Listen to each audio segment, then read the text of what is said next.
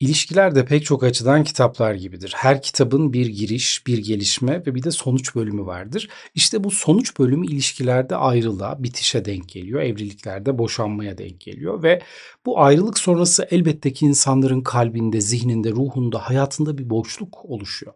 Devam eden şeyler, alışkanlıklar, beklentiler, bağlılıklar ya da bağımlılıklar birçok farklı şey bir ilişki içerisinde yaşandığı için haliyle ayrılık sonrasında derin bir boşluk, bir yaz süreci yaşanabiliyor.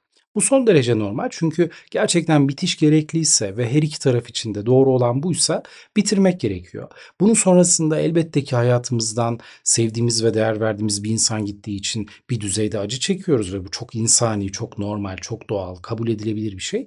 Burada bir sıkıntı yok. Ama bazı insanlar bitiş sonrasında eski sevgililerinin acı çekmesini, kahrolmalarını, adeta sürünmelerini isteyebiliyorlar. Bunu acaba bir insan neden yapar? İşte bunları konuşacağız. Çünkü bunun altında çoğunlukla karşı tarafla ilgili değil de bizimle ilgili bir takım patolojiler yatıyor olabilir.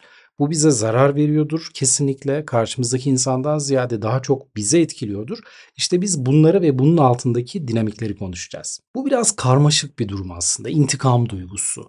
Çünkü bitişi kabullenmediğimizde belki de söylemek istediğimiz sözler var ve bunları dile getiremediğimizde ya da kafamızda tasarladığımız şekilde ilişki bitmediğinde bir düzeyde bir intikam duygusu yaşayabiliyoruz, hissedebiliyoruz.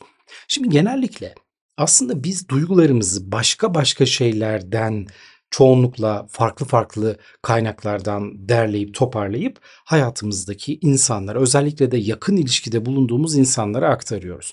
Yani başka bir insanla hayatımızın başka bir evresinde, başka bir konuda bir problemimiz varsa biz bunu genellikle yakın ilişkide bulunduğumuz kişilere direkt olarak yansıtabiliyoruz. Sorun aslında bambaşka bir şeyle bağlantılı. Belki de çocukluk dinamiklerimizle ilgili, kendi aile geçmişimizle ilgili ya da daha önceki ilişki dinamiklerimizle ilgili. Fakat biz buradaki biriktirdiğimiz duyguları ifade edemediğimiz, orada dışa vuramadığımız duyguları şu anki hayatımızda bulunan aktörlere yansıtabiliyoruz.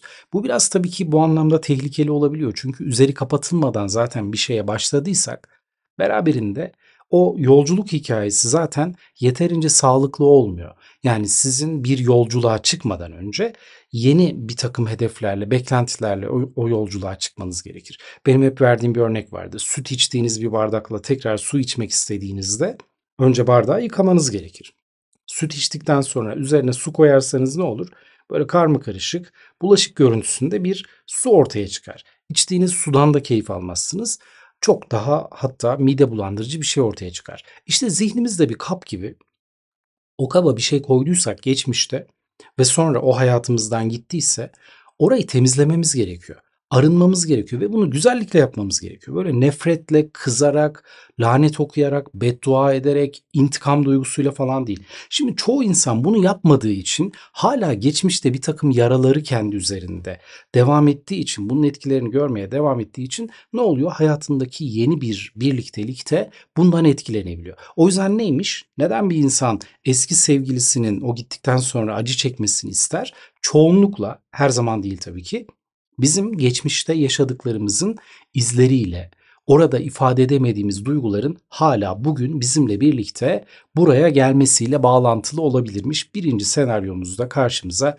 çıkan olasılıklardan birisi bu işte. İnsan psikolojisi çok karmaşık ve bazen söylenen, yapılan, ifade edilen, ima edilen herhangi bir şeyi biz kişisel algılayabiliyoruz. Yani bizim verdiğimiz tepkiler çoğunlukla kendi psikolojik profilimizle bağlantılı. Çünkü bitişi de çoğu insan kendisiyle alakalı kişisel bir problem gibi algılayabiliyor. Kendini hatalı görebiliyor, suçlu gibi hissedebiliyor.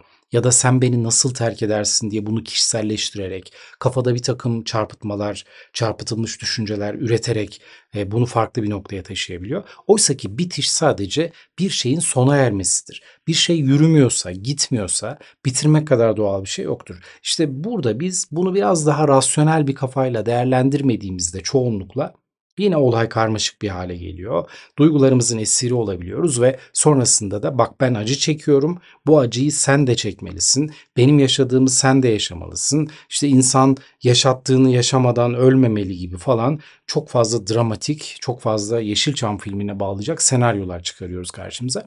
Bunlar tabii ki özellikle Ayrılığın ilk evresinde biraz böyle yasımızı yaşarken o duygularımızın karmaşık olduğu dönemlerde çok doğal kabul edilebilir bir şey. Çok insani kabul edilebilir şeyler. Çünkü intikam duygusu olabilir, kızabiliriz, öfke duyabiliriz. Ama bunları normal, sağlıklı bir şekilde ifade etmemiz lazım. Duygularımızı yazarak, konuşarak, arkadaşlarımızla paylaşarak, tek başımıza içinden çıkamıyorsak bir profesyonel destek alarak ama bunu mutlaka çözmemiz gerekiyor. Bir şeyi çözmeden eğer biz devam edersek o zaman ne oluyor? Bakın yanımıza aldığımız o geçmişten getirdiğimiz olumsuz düşüncelerle birlikte biz ilerliyoruz ve e, aynı şeyleri tekrar tekrar yaşamış oluyoruz. Sadece kişiler değişiyor, yerler değişiyor, zaman değişiyor ama duygu değişmiyor. Duygu aynı. Hala kalp kırıklığı, hala değersizlik, yalnızlık, çaresizlik ve sonrasında da doğal olarak ne yapıyoruz?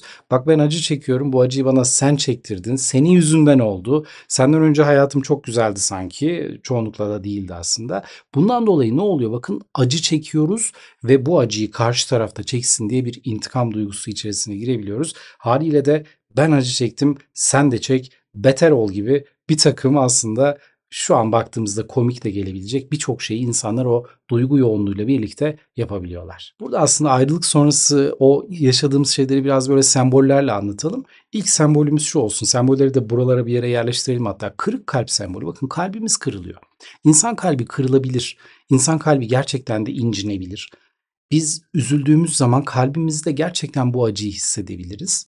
Ve bu acıyla birlikte aslında normalde yapmayacağımız şeyleri yapabiliriz. O yüzden kalbimiz kırıldığında bunun iyileşmesi için biraz zamana ihtiyacımız var.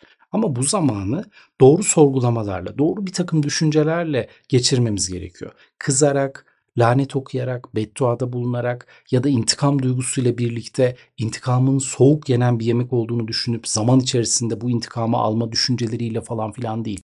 Zaman bir şeylerin bitişini bize kabullendirecek en önemli terapidir, en iyi ilaçtır ve en iyi dostumuzdur.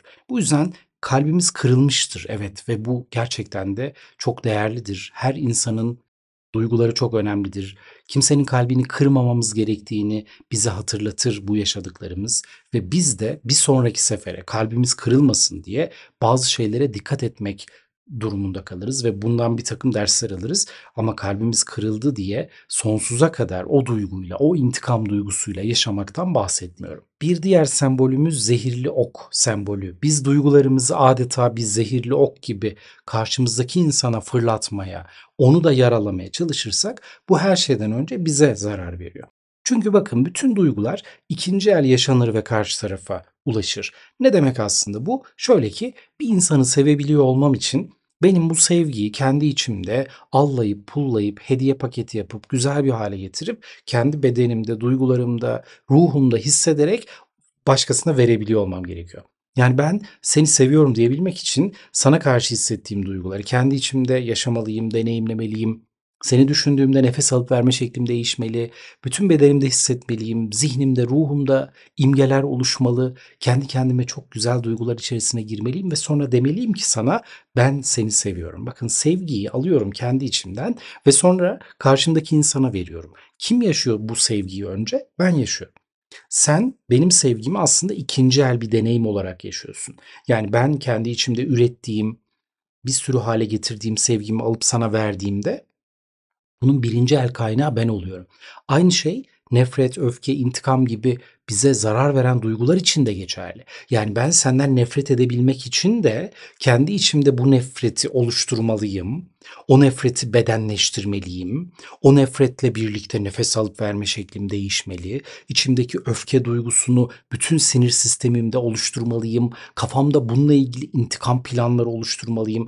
Bakın o duyguya benim girmem gerekiyor. Senden nefret ediyorum diyebilmek için. Böyle meditasyon yapar gibi senden nefret ediyorum der miyiz? Demeyiz. Nefret duygusunu da tıpkı sevgi gibi kendi içimizde oluştururuz, biçimlendiririz. Onu allar, pullar, hediye paketi yapar ve karşımızdaki insana püskürtürüz. Tıpkı sevgiyi verdiğimiz gibi. Dolayısıyla bu zehirli oklar karşı tarafa gitmiyor aslında. Önce kendimize zarar veriyor. Bu yüzden bakın bütün kaynaklarda, bütün öğretilerde affetmenin ne kadar iyileştirici, ne kadar sağlıklı bir şey olduğu anlatılır. Neden peki? E çünkü affettiğimizde biz kendimize zarar veren duyguları özgürleştiririz. karşı tarafa yaptığımız bir lütuf değildir. O yüzden bir ilişki bitmiştir, evet canımız yanmıştır, evet terk edilmişizdir, belki aldatılmışızdır. Bunlar hoş şeyler mi? Tabii ki değil. Fakat bunu kabullenmemiz gerekiyor. Ne kadar bir sürede? Bu değişken olmakla birlikte birkaç ay gibi bir süre içerisinde, maksimum 6 ay gibi bir süre içerisinde aslında bu acıdan, bu ayrılık acısından her ne yaşadıysak bundan kurtulmamız lazım. Bu süre içerisinde üzülebilirsiniz, destek alabilirsiniz, hobilerinizle uğraşabilirsiniz ama asla bastırmayın. Duygularınızı yaşayın, ifade edin ama zehirli bir ok gibi kendi içinizde tutmayın. Böylece o zararı önce kendimize vermiş olmaktan da kurtulmuş oluruz. Bir başka sembol yara izleri sembolümüz olacak. Hepimizin hayatında özellikle çocukluk yıllarında ya da farklı dönemlerde düştüğümüzde bir yerimiz kanadığında vücudumuzda yaralar oluşur. Sonra bu yara vücut tarafından kapatılmaya başlanır. Çünkü bedenimiz, derimiz mükemmel bir estetik cerrahtır ve orada küçük bir yara ya da büyük bir yara açıldığında, orası yandığında ya da kesildiğinde ya da düştüğümüzde hemen orayı dezenfekte eder. Bir güzel antiseptiklerle orayı bir güzel dezenfekte eder ve sonra o yarayı bedenimiz, derimiz mükemmel bir estetik cerrahi edasıyla mükemmel bir şekilde tedavi eder ve biz o yaralarımızı belli bir zaman sonra gördüğümüzde tanıyamayız. Çünkü o yara kaybolmuştur. Hepimiz çocukken düştüğümüzde vücudumuzda oluşan böyle yaraların bir zaman sonra yok olup gittiğini fark etmişizdir. İşte bu yara kabuk bağladığında zamana bıraktığımız zaman vücut o katmanları, yara katmanlarını, kabukları yavaş yavaş atar, uzaklaştırır, orayı diker, temizler, steril bir hale getirir, güzel estetik operasyonlar yapar ve deriniz artık eski haline döner. Ama siz o iyileşme sürecinde o kabuğu çıkarırsanız, o kabuğu artık böyle iyileşme e, aşamasına tam gelmişken tekrar tekrar yarayı kanatacak hale getirirseniz vücudunuz tekrar aynı şeyleri yapmaya çalışır. Sonra tekrar yapar. Siz ama tekrar o yarayı iyileştirmeye müsaade etmezseniz aynı senaryo tekrarlanır, tekrarlanır. Bir zaman sonra artık vücudunuz pes eder ve belki de orayı kangren yapar. Orada kronik bir problem ortaya çıkar ve yaranın iyileşmesi artık mümkün olmaz. İşte zaman böyle bir tedavi mekanizmasıdır ama biz bunu kendi akışına bıraktığımızda yani yarayı artık kendi kendine iyileşme noktasında güvenerek bıraktığımızda vücudumuz gerekeni yapıyor ve bizi iyileştiriyor. Duygularımız için de aynı şey geçerli. Fakat biz buna izin vermezsek işte intikam duygusu, onun acı çektiğini görmeliyim, o da sürünsün, o da benim yaşadıklarımı yaşasın, beni düşünsün, benim mutluluğumu görsün ve kahrolsun gibi beklentilere girersek o iyileşme sürecini uzatmış oluyoruz. Bundan dolayı da bazen gerçekten insanlar patolojik bir ilişki haritası oluşturuyorlar. Sonra ne oluyor? Hayatına çıkan insanlara da o duyguları yansıtıyorlar. Sonra aynı şeyler tekrarlanıyor tekrar tekrar benzer senaryoları farklı kişilerle farklı yerlerde ve zamanlarda yaşamaya devam ediyoruz ve bitmeyen sonsuz bir döngü çıkıyor karşımıza. Bakın hiç sağlıklı değil. O yüzden bir ilişki bittiyse o da acı çeksin, intikam alayım, yok işte onun da acı çektiğini göreyim gibi beklentilere önce kendimiz için girmemek durumundayız. Bir başka sembolümüz yıkılmış bir ev sembolü. Evet ilişkiler aslında hepimizin başlangıçta hayal ettiği bir ev gibidir, bir yuva gibidir. O ilişki içerisinde o kişiyle birlikte olmak, onunla beraber bir yol arkadaşlığı yapmak isteriz. Ama işte bitiş o yuvanın, o evin, o duvarların, temelin yıkılmasıdır. Bu hoş bir şey değil tabii ki. Fakat bu yıkılışı da kabullenmemiz gerekiyor. Bu enkazın altında kalmadan kendimizi o enkazdan kurtulup tekrar oradaki enkazın üzerine yeni bir şeyler inşa etmemiz gerekiyor. Bu hemen olmuyor. Bunun için biraz zamana ihtiyacımız var. Hani çivi çiviyi söker gibi hayatında birine yeniden yer açmak için çok böyle acele etmemek gerekiyor. Unutmak için çoğu insanın yaptığı şey aslında biraz aceleci davranıp hiç yapmaması gereken şeyleri, hiç konuşmaması gereken insanları hayatına davet etmesidir. Bu yüzden de acınızı yaşayın, yasınızı yaşayın, ayrılığı kabullenin ve ondan sonra artık bir şeyleri bırakın. Olgunlaşmasına duygularınızın izin verin ve sonra o yıkılmış evin enkazının üzerine belki başka bir yerde, belki başka bir projeyle, belki başka bir şekilde farklı tatlarla, renklerle yeni bir ev inşa edebilirsiniz. Ama bu hiçbir şekilde ayrılık hayatın sonu değil. Bir şeylerin tamamen sonsuza kadar bittiği anlamına gelmiyor.